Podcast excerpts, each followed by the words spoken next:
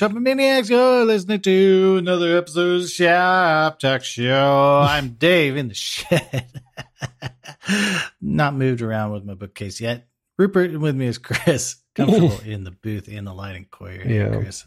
Maybe I'll I'll change the angle of my booth setup to go 45 degrees. Oh yeah, yeah. We, you know, Yeah.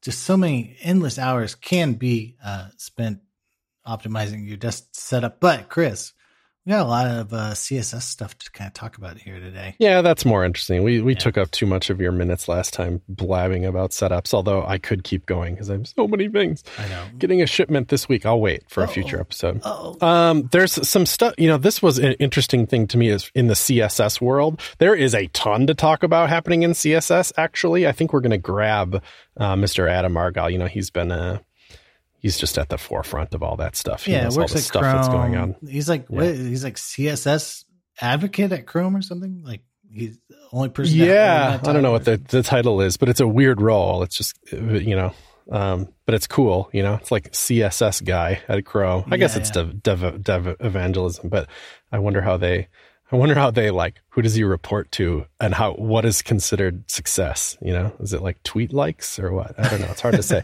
but I'm happy to increase his success metric by having him on the show because he showed me this spreadsheet where he's just like, this is stuff that like just got specced and is just dropping. And this is stuff right behind it. And this is the stuff right behind that. And it's like, holy what? There are these huge rows of stuff. You know, everything is getting talked about recently. You know, nesting and stuff. So cool.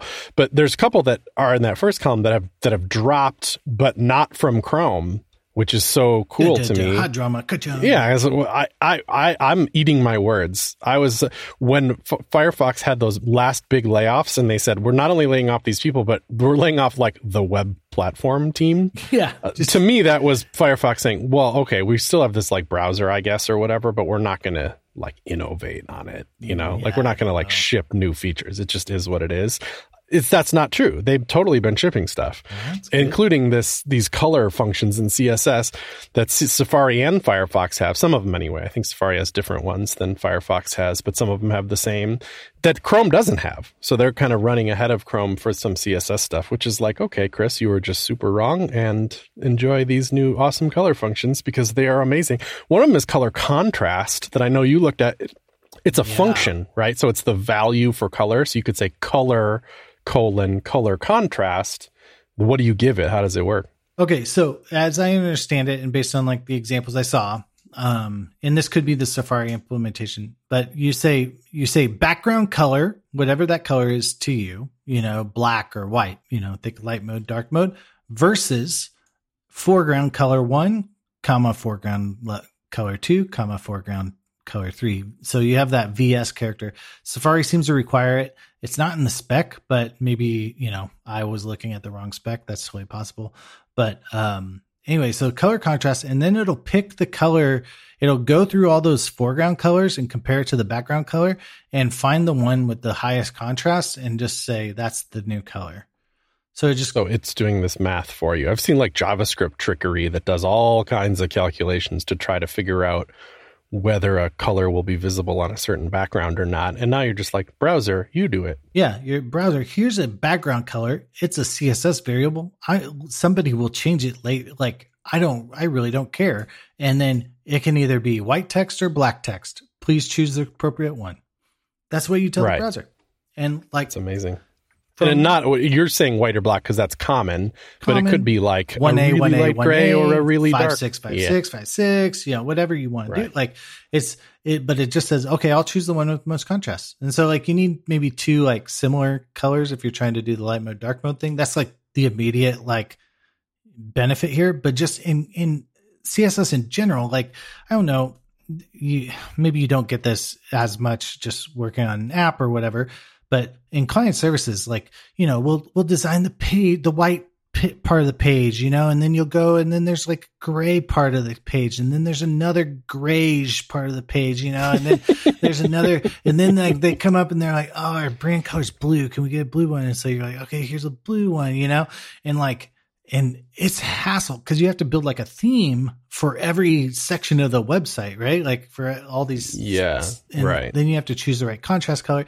You mix in light and dark modes. God knows what's going on. You know, like it, but what I mean with this one, it's like if somebody's like, "Hey, I went into the CMS and I made a red one," I don't care, Chris. It's going to choose the right text color because I right. literally I just programmed the machine to spit out the color. I didn't. It's going to result in like so yeah, much. it's like a more CSS. robust system.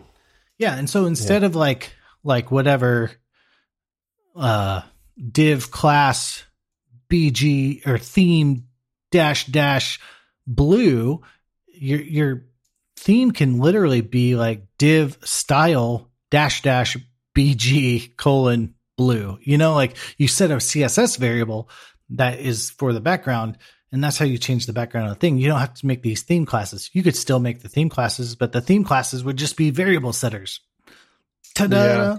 Like, Ta-da. can you use it for like border colors and you can um, fills? Yeah, you you totally can. It's anywhere you set a color, so it'll choose the most like contrast. You know, um, and that's where it gets a little interesting to me because like uh, the example I worked up had like a had link text next to text. You know, um, yeah. and in that situation, and I was like flipping the color of the link text to be you know contrast you know and like I, I think in those situations you you actually want your like text and your link to be i think it's like three to one contrast just so they're like different you know um yeah, yeah. but the uh but anyway but if you have an underline it should be fine but um anyway i just was like i i think there's interesting export explorations that can be had like um you know, like you want three to one on a border around an element, like an input element or something like that.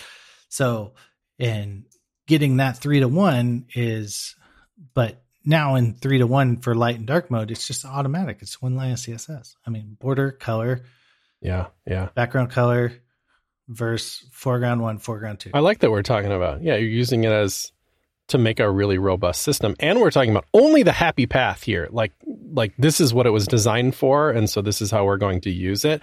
But as as we know with with new CSS things, it, it goes through a little life cycle of like okay, yeah, that's the that's the basic usage of it. But then like digital artists get their hands on it and who knows what kind of weird cascading things will happen from it or trickery you know all yeah. of a sudden somebody's like i did container queries with color contrast or something and you're like what yeah no, because it internally like does math that's the kind of thing that people are like hmm i am going to leverage said math to, to do something yeah you know? well and i'm kind of like in a weird world like could you like you know we're getting some more color functions too like i mean could you kind of like calculate a I don't know, like like calculate the like proper contrast ratios and all you do I saw somebody's CodePen demo. They set you set a HSL, like a hue saturation lightness, and it'll generate 10 versions of that color. I think it just drops the lightness up and down or whatever.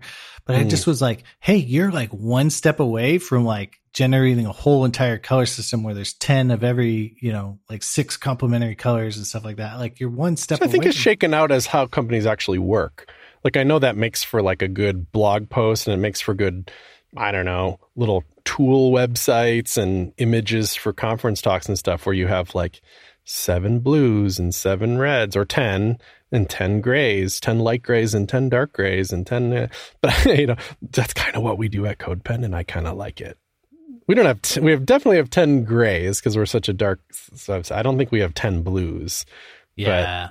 But uh still that might be a little overkill for us but kind of cool though i love making them programmatic and this is you know we also you know color has changed in css too i'm not sure if everybody's aware of that but let's say you write hsl you just don't have to put commas in it anymore did you know that i didn't just, know that you just don't have to. It doesn't oh. matter. And it's probably better that you don't because that's the future syntax. And, you know, if you're going to add opacity to HSL, don't write HSL A just write HSL with the no commas, and then at the end of it, put slash and then space and then the opacity after that. yeah. That's the new system. So you don't have to th- remember two different functions. It was designed that way on purpose. If you're going to use HSL, just use the HSL function. If you're going to use RGB, same story. Just use the RGB function. Hmm. And the reason I think they did that ahead of time is because there's new color functions coming. You know, Okay. there's whatever the LCH is sRGB one. lab. And, Right. And those are going to work in the, the same way with the alpha. So why not just learn it that way? And then they are all consistent across the, because they're not going to ship lab with commas. Hmm, hmm, hmm. It's just going to be the space syntax only. I, that's yeah. This is it's getting cool. Uh, like, I yeah. I don't even know what these labs and LCHs do, uh, other than like give us more of the color spectrum. You know, like or something like it's HDR or something like that. But I can't talk about it super intelligently either, but I did notice there's a there's like famously a panic website that used some pink with a lab color with a with like an HSL fallback or something that mm-hmm. everybody could. do.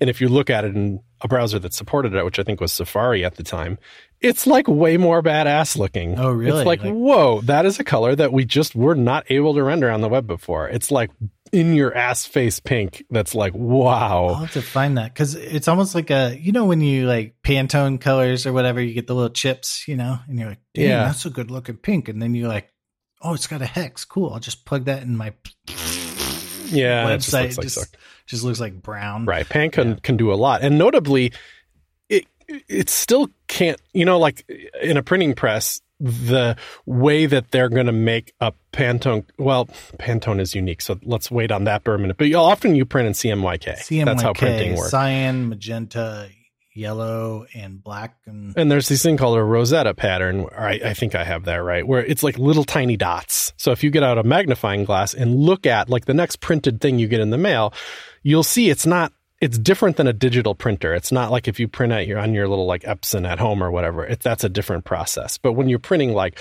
lot like millions of something, that's really inefficient to do it that way. They print it with plates uh, with offset lithography. They hit it with with four rollers, CMYK, and with these little tiny dot patterns that trick your eye into mixing those colors together, and it works. And it works really nicely. You can print really nice stuff with CMYK plates. Most of the big printing presses in the world don't aren't four color; they're five or six. And the reason for that is is the sixth roller is often sometimes uh, like a coating. Like Okay. we might as well hit it with like shiny ass plastic. shiny ass something. Yeah, yeah. Why not? But you can do whatever you want because CMYK can't hit everything you want it to. There's like some blues. I think there's like cerulean blue that it just like can't make good. Like Okay, just yeah. you can't represent it in CMYK good. So people will run what they call a spot, and a spot is often a Pantone. It's often your brand color. Like I don't want to mess around with CMYK for our brand color. Anything that's our brand color, and you'll do this like when you're working in Adobe InDesign, you won't like just pick a color from the color palette. You'll pick a Pantone. It'll, and so it'll be really specific. So when you send the digital file over, it won't even try to make a CMYK variant of it. It will be like, no, that red, Pantone that's a spot red. That's Pantone. BO. Exactly. 5309, whatever. And so then it- the design software will know to output an entire plate that's just that spot. Wow. So that special blue color will be the fifth color. So it's pretty common to run CMYK and a spot and a flood, you know, or whatever. Wow. Anyway, that was way too much info, but isn't that cool to know that CMYK has these real limitations for what it can act? It, it can make a photograph just fine, but if it, it's just, it is what it is. We have no better way to hit ink with paper to make colors with its limitations and all. And the web has the same, RGB has the same problem. But there's these new color things that come along that say we don't have those same problems. Yeah, we can RGB represent. is 256 million colors, and you'd think, oh, surely that's, That's- enough. Yeah, However, it it's just like- isn't. it's there's different worlds out there. So I don't know. It's it, It's not like there's one within that sea of 256 that's just like, well, that one is way different. It's like whole chunks, like whole, if you map color in a different way, it's like whole parts of that color globe that just aren't there. yeah, and even like the and then you're getting into optics, like how your eye is tricked by the color. You know, like uh, you know, Mhm. red dress or what was it, like blue dress, gold dress, or whatever. You know, the the like like just the way a, a bit of light change can actually trick your That one was truly mind blowing, wasn't it? I was so Oh mad. I was mad. I was like, it's just like that's a blue dress, you idiots. Yeah, I can't even remember what I saw at this point, but I was pretty opinionated too, you know, just fascinated but opinionated.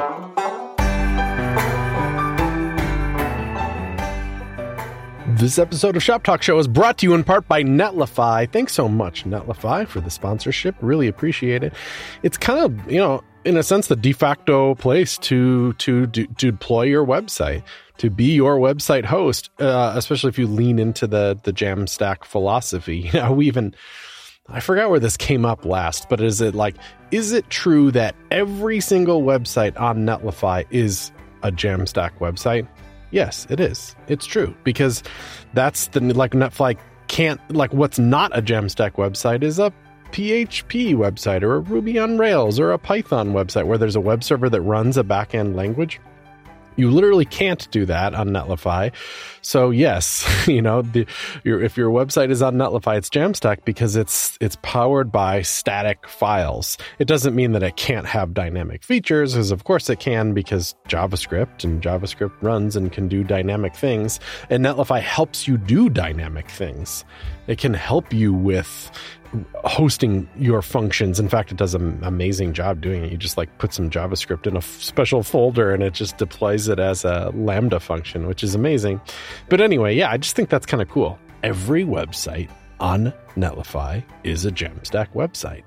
How cool is that? and they do so much for DX along the way. You know, you just hook it up to a repo and it just poosh, it just goes there. Uh, the greatest thing ever. Thanks again, Netlify.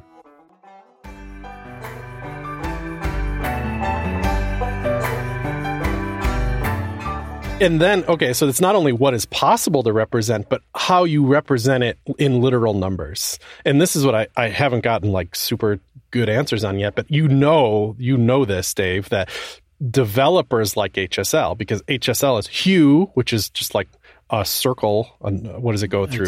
256 or something? 360 360, 360. Yeah and then 1 through 100 and 1 through 100 which are percentages of saturation and lightness it makes sense in your brain mm-hmm. and you can design a system around it yeah. You can very easily, if you want a 10 color thing, just make them 10 lightnesses apart on that scale. It's very easy to programmatically mess with.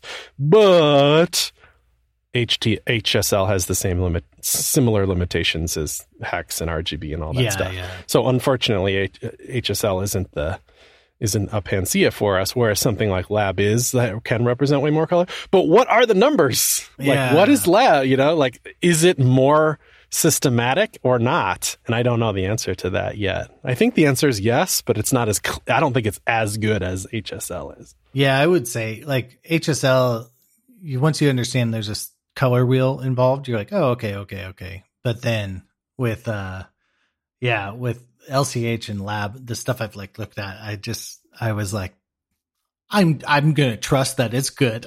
okay, guys, yeah, I I don't know what this these numbers mean, but I'm gonna just trust that it's a good one. So this came up in an interesting. There was a. Uh, a color tool I linked to from from Erik Kennedy who, who presented this really well because you can everybody can imagine a color wheel in your head right mm-hmm. like the the the a literal circle one not like the Photoshop representation of it but like a color wheel like yeah. a rainbow around in a circle but then fill it in all the way to the middle and then you pick two color and then the middle of it is kind of like white mm-hmm. or a gray mm-hmm. or black you know so there's low saturation in the middle Yep, yep. Right. That's where the grays live. So if you pick a color and it goes right through, and you're doing a gradient between those two colors, like across the middle. So two colors that are, is it complementary? I guess they're they're not yeah. next to each other. They're opposite each opposite, other on the color wheel. So blue and yellow or whatever. Blue and yellow will go right through the middle, which means it goes right through that low saturation area. So if you do a gradient in CSS and do from blue to yellow, you get the mud. It's it's gonna suck in the middle. Yeah. But if you do like red to blue, what's the middle? Purple. Okay. You're going to yeah, get yeah. purple in the middle. And it's going to be high saturation purple. It doesn't have to cross through the middle. Erik Kennedy's got some tool to that kind of fixes this and goes like th- on an arc instead, and it's very interesting and all that. Um, but interesting, isn't it, that the color wheel has like real, real world implications for us here? You know? Yeah. Well, and I, as it, we, I think we struggled to figure out what conic gradient does or whatever, because uh, that's a new CSS kind of feature. But like, and Conic kind of does that. It'll it tweaks. It tries to go around the horn as opposed to straight through the the. Yeah, interesting. So, Uh, So if you did a blue to yellow Inconic, it wouldn't do the same. yeah, I don't know if that. it like goes through green land or what. it goes to Greenland and then it comes down. I don't. That's weird because in my mind it should just go. It would go through gray, but it's how it paints it on the screen that's Yellow and blue make green. Let's put it green. It should go through Greenland. I don't know. I don't even. Do I even have that right? Are they opposites on the color wheel, bro? I think it's yellow or blue and orange, isn't it? blue it? and orange. Yeah, I'm a Padres. Padres. That's how I remember it. I think everyone Uh, does. So San Diego Probably Padres. everybody does. Yeah. Uh, Uh, so okay, so Firefox is shipping stuff.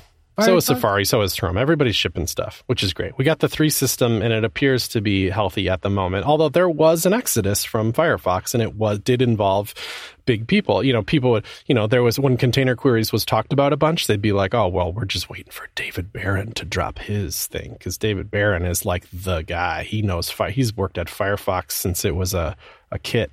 Which Yeah. is a baby. That's a baby Oh, fox. baby I know because we have a book about baby foxes. Um, wow, that was a aside. hey, hey. But anyway, he, his name gets quoted a lot, and the like nobody knows more than this OG Firefox guy, right? yeah. And then he's gone. He's axed. So to me, I look at that and be like, okay, Firefox, good job. Fire the OG Firefox guy. I don't know what the internals are like. I don't even know if David Baron's a nice guy, although I have met him once, and he is a. It seemed to be a very nice guy. So glad to see you again someday, David. But I'm just saying, I don't know the internals of that deal.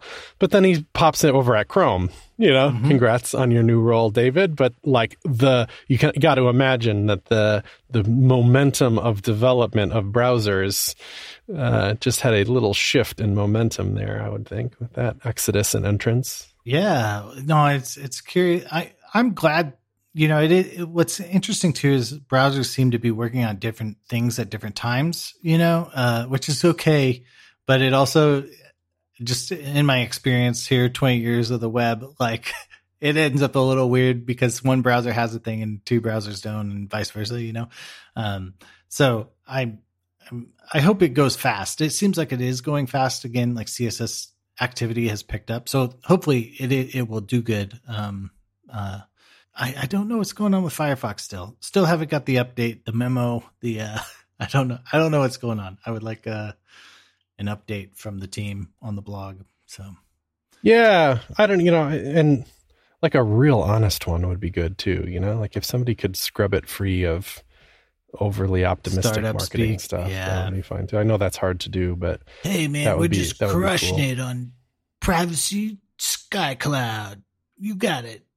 I don't want that. wow, Dave, you're hired. I That know. was amazing. I should go work in the valley. I think that's where my talents are are most needed. So That is great. I do. I there is a thing like you read like Medium posts or whatever, and it's always like, oh man, we were just crushing it too hard. No one was ready for our Bitcoin to toilets startup, you know, or whatever. And it's like every every utter failure is pitched as some success or whatever. Like we were acquired, aka bought for a dollar. Like you know, like I don't know. People don't tell you that stuff. They just say they were acquired, and everyone thinks, "Oh man, they were acquired," but it's like for eight eight dollars and ninety nine cents. So, anyway, But there is, I do want, I want to see a little bit more though. Like, uh, you know, we we talked about container queries last episode a little bit, or was it this one? I can't remember even now. Oh, last episode we talked is- about we snuck in a little container. like query fi- first. that's such a big deal. I, yeah, I will not shut up about that. That's a massive deal for css firefox once that gets specced and like in a happy place firefox has to ship that. So please please please prove that to me firefox. And um element internals we mentioned less because we're talking web components and stuff. I don't Yeah. you know i think that's a big deal right? Like we it, it- you literally can't compose a form of web components without element internals. Chrome shipped it. So like that's that kind of thing. Like i know chrome ships like too much stuff for the web for firefox to keep up with. There are different amounts of people and money behind those projects. We you put it very funnily at one point. You said that that Firefox is getting DDoSed by Chrome as far as Yeah, features thing, which is which is funny. That's probably not changing, but it I think that unfortunately means that Firefox has to pick like the most important ones to then ship. And I don't know exactly how you do that. And I'm surely my opinion is different than other people in the world's opinion. So some you need some kind of metric or something to do that. But these things are a big deal. So, you know, if you don't ship element internals, that means that web components are certainly not dead in the water, but like d- different. You know, people can't. It changes the face of the web a little bit when there's just stuff you just can't do. If you don't ship container queries, I don't know. That just sucks because when people can't use them, you know. Yeah, well, and it's it's gonna. There's the thing, right? Like we're kind of back to like the Twitter outrage cycle stuff. Like we're just entitled people, and you know, it's like, oh, Safari doesn't have it. Oh, this they're terrible, yeah. you know, and like it's so it's really like in this climate of like I am literally one icon click away from complaining, you know, to a large audience. like like you're really like in a tough position as a browser because like to to keep customers and your your name like unmarred, you know? I mean, you see it too on the reverse side, like when Chrome's like, you have to use AMP, and everyone's like, Chrome is a stupid head, you know? So that's you, know. you do see it on the flip side. Yeah, I saw a little, a little, a little death of AMP article the other day that I didn't read. It seems like it might just be kind of on the way out there. Right? The search carousel will now in May will put fast sites in the search carousel. So, so you don't have it's not amp only. Fair enough. How does it do instant load then? Uh, it probably doesn't. Just doesn't. So. And I even doesn't. think those gains were not as cool as they said. So why he puts on giant tinfoil hat is because they wanted to index their your content on their service because it's cheaper. Anyway, we'll talk about that later. I don't even think you need a tinfoil hat for that one. Follow the money, yo. Training AIs on your content. Speaking of CSS things that have dropped, though, you, you can use both of these across all the major browsers now, um, all the way all the way through. There's these uh, pseudo selectors is and where, which are um, they're literally the same, Dave. They just have one one difference, but I otherwise they're exactly. Don't the know the difference, so if you could tell me, so I could look I cool will. on my podcast, that would help. I sure. I feel a little contractually obliged to know about CSS stuff. So, is is like, let's say you're going to write uh, you want to select your H1s, H2s, H3s, H4s, H5s. Yes. But within your main element. Yes. So right now you'd write main H1, main H2, main H3, main Barf, H4, main. Sucks. I have these selectors in my code. It is, and you'd you'd probably just pre-process it, right? You just write main and then nest the ones inside, and then you only had to write main once. But you know, I like it when CSS evolves to not need preprocessors. I work on several sites right now that use none at all, whatever this you'd type main space colon is and then it's a it's a it's a pseudo selector so it has uh, well this pseudo selector has parens you know you mm-hmm. pass it stuff. And you pass it h1 h h1 comma h2 comma h3 comma. So main and then the is function with all those in there. And that just it means the same exact thing as comma separating all those selectors but with main in front of it. Awesome just nice. And it gets especially nice when you use it multiple times in a selector. So if you then do, you like within those H1s, you have a hover or something. Mm-hmm. Ooh, that gets, or you want to select both your hover and your active state or something.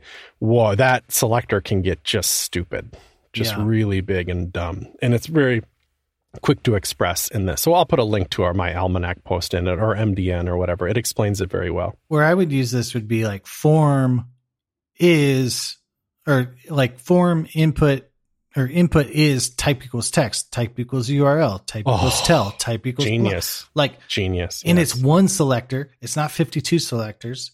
And right. like I'm going to use it there that's where I want to send it to. Yeah, because it's scoped. It's in your case scoped to a form, but I would probably scope it to a class or something, just so you have a little opt-in mm-hmm, something mm-hmm. to those things. Anyway, that's great. You could, or you could have three different ones. I do that on CodePen. We have top label forms and side label forms, and like big forms or something. We have three different like form types, and you yeah. got to select all the input crap inside of it in those contexts. It's great for that. So that's is, but here's a couple things to know about it. One is that it's selector forgiving. So if one of those things, one of those comma separated things is a bunk, is screwed up, it's wrong, yeah. not even doesn't exist in the DOM, but just yeah, it doesn't exist. Period. Like it's invalid selector. It doesn't just conk out the whole thing like it would if you're normally comma separating stuff in a CSS selector. It'll just nuke the whole thing, and then you're like, oh, oh, that really? sucked. I didn't know they did that, but Like if you wrote p comma, comma space. Whatever. well, Blark will select a Blark element, Okay. but if you wrote p comma p colon Dave, there Uh-huh. is no pseudo selector called Oh, Dave. Okay, yeah, yeah. That's killed. That's dead now. You killed. You killed all of that whole block. Wow, wow. yeah, dead Dangerous. zone. Wow. Dangerous indeed. Yeah. So don't do that. But if you put it inside of an is, now it's forgiving, and now that'll be fine. Huh, okay. Well, that's good. But it doesn't take pseudo elements in there. So it, the one I always want to use it for is um, colon colon selection, which works in Safari and Chrome, but you have to go colon colon Moz selection for Firefox still to this day. So it'd be nice to just do one block, right? But you can't because you can't comma separate those selectors. You have to do two blocks that have the identical crap inside them. But dumb. And you can't use is to fix it because it doesn't take pseudo selectors. Okay, so that's is, right? Here's a, the weirdest thing to know about is. Is has no specificity by itself, but it does. It has the specificity of the thing in the comma separated list with the most specificity. Oh, whoa. Okay, so if I did P, that's pretty high because that's an element. So, Well, that's pretty low because it's an element, I guess. oh, for but- specificity. So if you do P is or like form space is which if you do a space like that just it's like a star selector it just means anything that is yeah, you know yeah. because you can scope this to a class or something it could be form without the space is but that'd be weird Interesting. you know what I mean? Ah, it's it's easier to look at real code. Mouth coding this is hard. But then if you said is, and then the first selector was like an ID, ID Dave, and then Submit, comma okay. uh, type selector, type equals input or Yes, text or something. Now all of a sudden you're selecting an input, but with the specificity of an ID. You've just like artificially bumped up that, even if Dave doesn't select anything, you've Hmm. artificially bumped up that selector to the specificity of an ID without actually having to select anything with an ID. Yeah. Okay, that's Which a weird so it's quirk. yeah. It is weird. It's weird. I don't know exactly know why that is, but I think it's, you know, you need specificity something. Okay, so all that stuff we just learned, where works 100% identically the same, except for that it no matter what's in that comma separated list, the specificity of the whole thing is zero, none. It wipes it away. Okay, okay. All right. Because this came up in conversation because we were talking about web components, uh, like like in the styles inside your web component. If you wanted them to be very low, you could maybe style it with where, you know, like, and then Oh, so yeah, all your right. your component is ready to be overridden. Um, I think that was Jonathan Neal came up with that, but anyway, just an idea. My that's where my mind went is like you should almost I almost think you should use where by default because low specificity is like good usually in apps. yeah, yeah. But the the fact that it's zero is like just weird enough to me that almost makes me think you should use is because it's like zero specificity is almost weirder than some specificity to me Right. somehow. Because if I was like, yeah, like where, like pound Dave, and then somebody else just comes around and I don't know, like could just overwrite, to overwrite me with like div, you know? Yeah, Like, really. Yeah, with like, very little specificity. broad- yeah, exactly. yeah. I Yeah. did some contrived examples, but I haven't used these in production enough to know what the to know what it really feels like to feel the pitfalls. But one of the that I did like, I think Miriam pointed this out on Twitter, is that it's it's like a fun specificity hack. Mhm. That's but you know, have you ever written like dot button dot button? Oh, and you're like, well, yes, I have. Yeah, yeah. Where you just try to double it up to get it. you just double it up. You don't actually need two classes on the HTML element. You just art of it's just like you wrote the selector twice and you just so now it overrides dot button somewhere else because your new selector has two classes on it instead of one. It's like a the dumbest specificity hack, but it's like short of having to do important, you know, because import on a on a particular property. So it's like a more ch- it's like a middle tier specificity hack. Mhm. Is kind of opens that door where you can just put a fake selector in is that's as specific as you kind of want it to be, but you don't actually have to select by that thing. yeah. So it's just like a, a specificity hacker machine. I like it. Uh, yeah, I mean that's just fun. Um, it's fun and you can you can have fun with it. I think your specificity hack could be like dot giving dot this dot slightly dot more dot specificity or something. So it's like anybody finding it will see what you're doing. Yeah, yeah. Oh, and interesting. I'm thinking about like full bleed layouts too, with where because I did the not using not, you know, and so like you just Mm-hmm. like like article not image or whatever, you know, star not Yeah, image or something. It not only takes one selector, so it's as specific as the selector you put inside of it, which is yet another thing to wrap your mind around. yeah. Yeah. Or does it wipe it out? Mm. But you could do like article where is a figure or a table, just make it full screen or like full width or whatever. Anyway, Ah, yes, Very- indeed. Yeah, I like I like that list of being like I don't have to pick each one of these with the comma separated selector. It's it's just a a nicety for writing. But the thing is, it's not just a nicety. It has all these other little side effects that you have to think about. So Oh. just the way it is. All right. Just one little CSS thing in the world. I'd argue that those names are real weird. The fact that they're they behave the same but just have specificity differences. I don't have any better suggestion, and I don't mind that they shipped. So what about that's that. but and is V2 and is yeah, V3? sure, that sounds great. Just is with two I's and two Z's.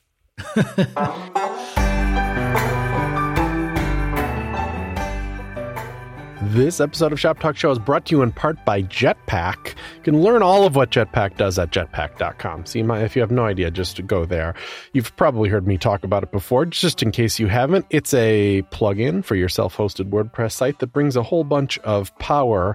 A lot of that power is kind of born out of the WordPress.com cloud in a way. It brings like a bunch of cloud ideas to a site that's hosted anywhere that you can host a self-hosted WordPress site. So it's kind of like I need backups for my site, which of course you do. I definitely do.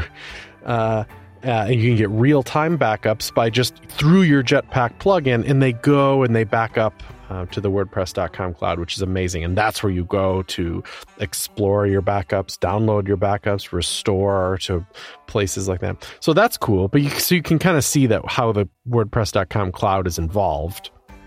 Uh, that's how search is powered too. You can have Jetpack basically totally replace site search on your site. You still have a lot of control over it, but it brings up this full page search experience that's powered by Elasticsearch.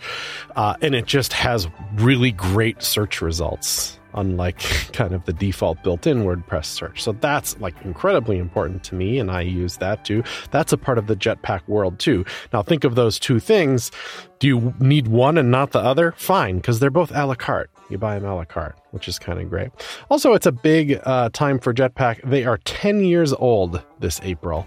So ha- having a big decade birthday for this. So it's a very mature product, and uh, uh, I'm just a big fan. Use it on all my WordPress sites. Thanks for the support. Here's a this is a this is one that like it feels like the answer should just be like, or I don't know. I, I don't know what to think of this. Zach Kane writes in, and Zach, this is not. This is a very legit question. Oh, it's Uh, Zane it's just Khan. interesting. Sorry. Zane, Zane. Khan. Wow, why did I don't ignore whatever I just said? I'm facing a responsive design issue.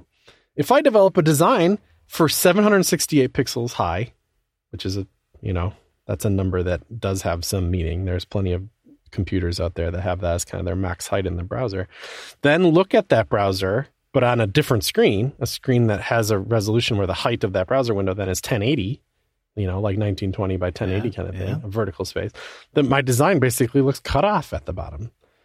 So what's the solution to this problem? You know, specifically, I'm talk- he's talking about designing dashboards that are like not scrollable. Like you're setting a height on purpose because you're like, I'm setting the height of like this is just a portal to some stuff. It's not a blog article where you scroll down or you know like most websites. It's just like it just is there on the screen. Yeah. Um, I think Zane has worked on my local COVID dashboard, possibly. Uh, it's, it struggles with uh, some of the stuff. Uh, but there's so, so I think with any dashboard, right? Like, like, you know, you can do 768 high, but you need to recognize like there's even if it's a dashboard, there's other TVs that have, you know, higher resolutions and ta- taller bits.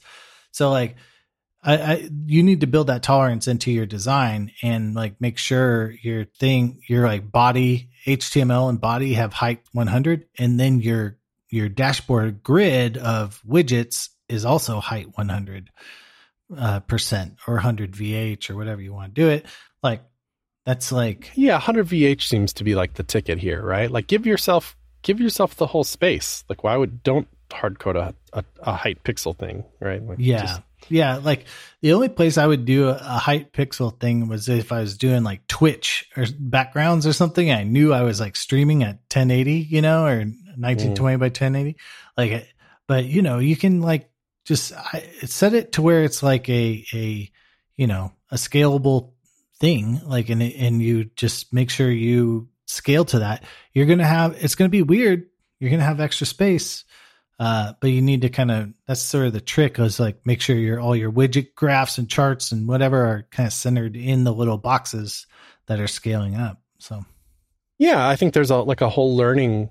There's a whole bunch of stuff you learn. Like, are these SVG charts? Well, are you now you're dealing with aspect ratios instead of specific heights and widths, and you're setting things with grids and using justify content and align items and stuff so the things are being put in the middle of their containers here. You know, like I think if you're uh, it's telling me that if you're setting a height with pixels, you're probably setting a bunch of other stuff with pixels too. And I think it's, you know, in the world of, you know, today's design, which is like responsive design plus, or maybe we should start calling it intrinsic design, like Jen, Jen Simmons suggests, that, that this world is like, it's not just like how many fluid columns anymore. It's like just, just arbitrary space all the hell over the place in every direction, you know? yeah, It's a different different way of thinking and designing. You can do it. It's not that hard. Just maybe just a, an attempt to just wipe out pixels from your CSS. Give that a shot. See what that's like to use only relative units.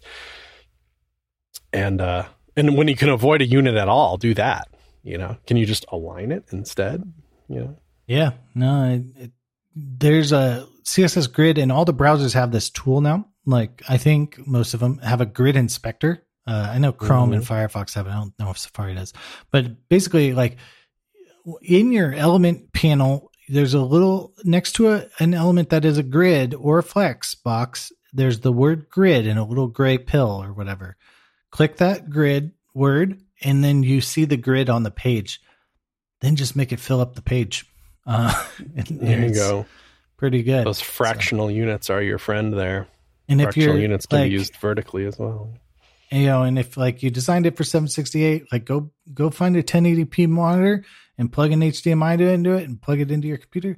Like like test on the devices you're rolling out to. So yeah, you yeah. I think if you don't have access to that, even zooming out was kind of would somewhat replicate that. I think. Yeah. because it gets me like that's the like different laptops and stuff like are so different you know like like um macbook air or whatever is only like has like 968 pixels in height or something like that you know or like it's it's they're so devices are weird is what i want to say you know like like i think 874 is the tallest i can get a browser window on my brand new macbook you know that's not very tall you know that's in the 768 range but Yeah. You ever see these? I wonder what our what how many people in our audience do the like do the uh, the vertical maybe the vertical side monitor. If I find is common. Uh-huh. Where you grab a monitor and you flip it ninety. I you don't do have the energy to do that, but yeah, I, it's Yeah. cool. Like I just, I already am overwhelmed by Windows. I don't think I can do that. So yeah, like I want to see this Slack chat, but I want to see what people wrote last Tuesday. tall, I want to see tall. I want to see code, but I want to see all the code. No, it's cool. Maybe that's it. Well, like, what is the what is the number one use case for the super vertical? Is it so you can see more of a code file? I think if you could see the top and the bottom of a code file, yeah. yeah, But Yeah, people are I- doing it with like ultra wides too. It's not just the the sixteen Oh, by nines. They're just checking these tall. ultra wides. Like anyway, Uh, let's do a short and sweet one here. Get it from Nikki Sweet. hey, What is when linking to another website? Is it a good practice to use target underscore blank? That's the that's the attribute that you can add to an A tag, so that when you click it, it doesn't open in the same browser window. It opens a new browser window, but not usually a new window because every browser has tabs these days. It's probably a new tab. Um, I you know I've been very opinionated on this for years, so all I can give you is my very opinionated answer to this. Uh, so maybe we'll start with Dave, so it starts more chill, possibly. If it, if so, I think it's a possibility. I I think it gets misused and abused. I mean, people just have this weird brain where they're like, I want that person on my website forever, you know, and it's like people like to just use website, uh, but like there's occasional use cases. Like I think one thing uh, you rolled it out on on Shop Talk, or uh, maybe it's not in this version, but like where if the audio is playing, any link click will put it into a new window. Mm. That's maybe a good use case. Like if you have video running, this shouldn't take you somewhere totally random. Mm. I really like that thinking. I like that. That's the kind of thinking I think this needs. You know this for working 20 years in the web.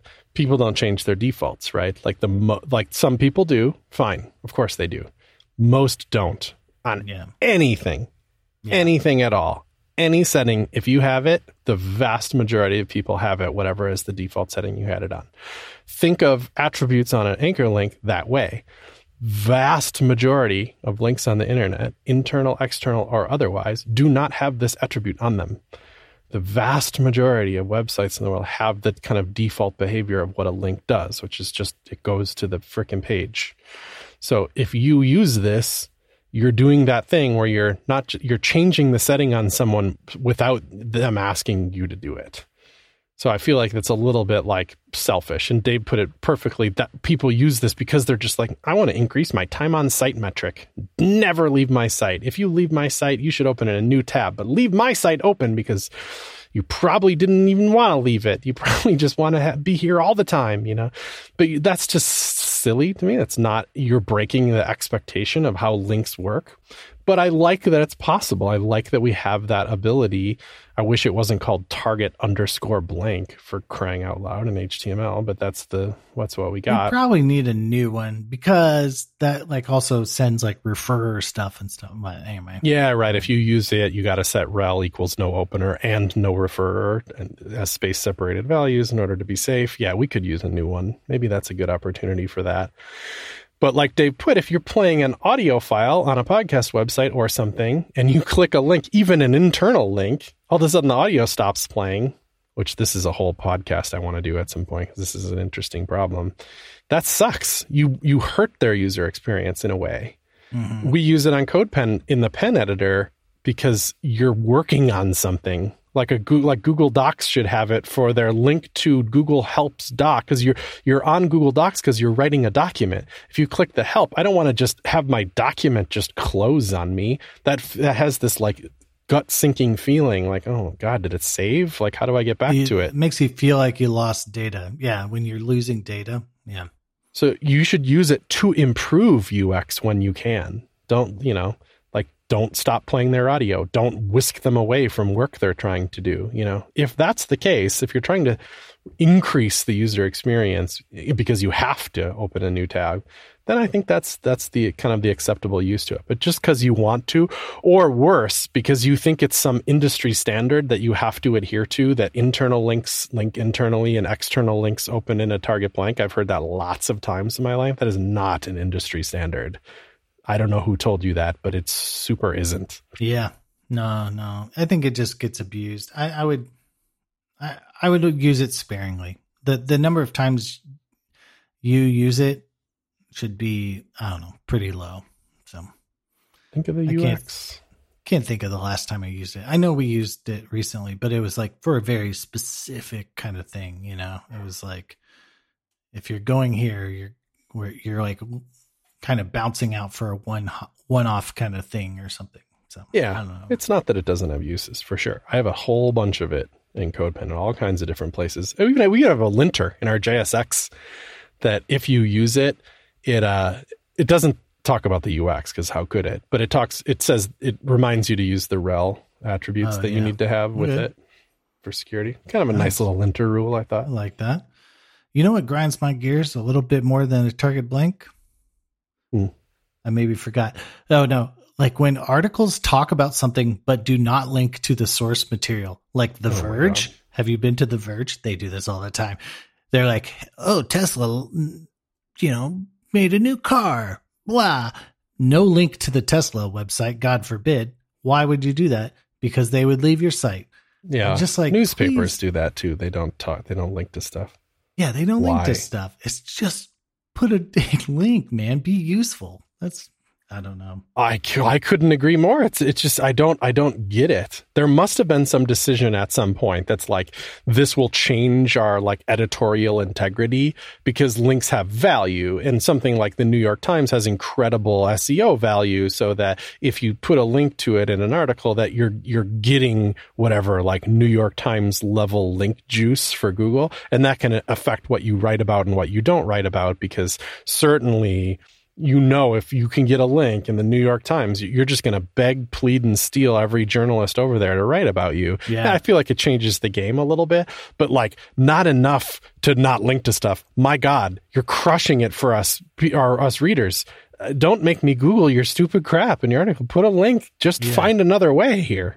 Yeah, if Nvidia launches a graphics card, please just link me to the graphics card page. I just Yeah. just you put a put a what's the attribute? Isn't there an attribute? No, no, ref, no Oh, something. no refer. Yeah.